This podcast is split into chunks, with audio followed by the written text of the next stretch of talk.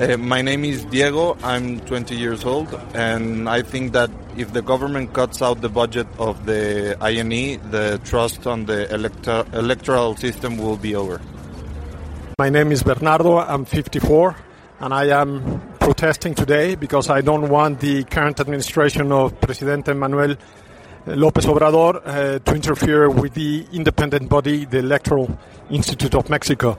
He needs to get out uh, of any interference in democracy and allow the people of Mexico to decide what the government should do in the next cycle. My name is Brianna Martinez. I'm 28 years old, and I'm today protesting because, as a woman in history, we are protesting about our rights and our voice won't be silenced.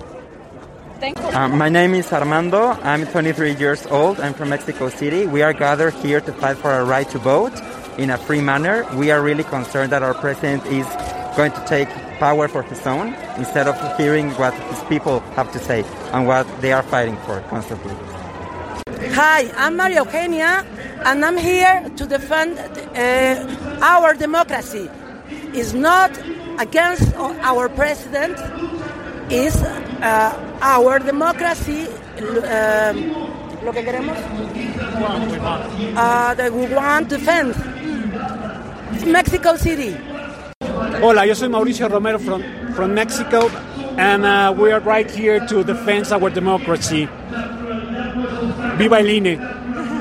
Okay, I'm here because um, uh, want to manifest uh, for democracy because I believe in people with their votes being able to uh, elect whoever they want.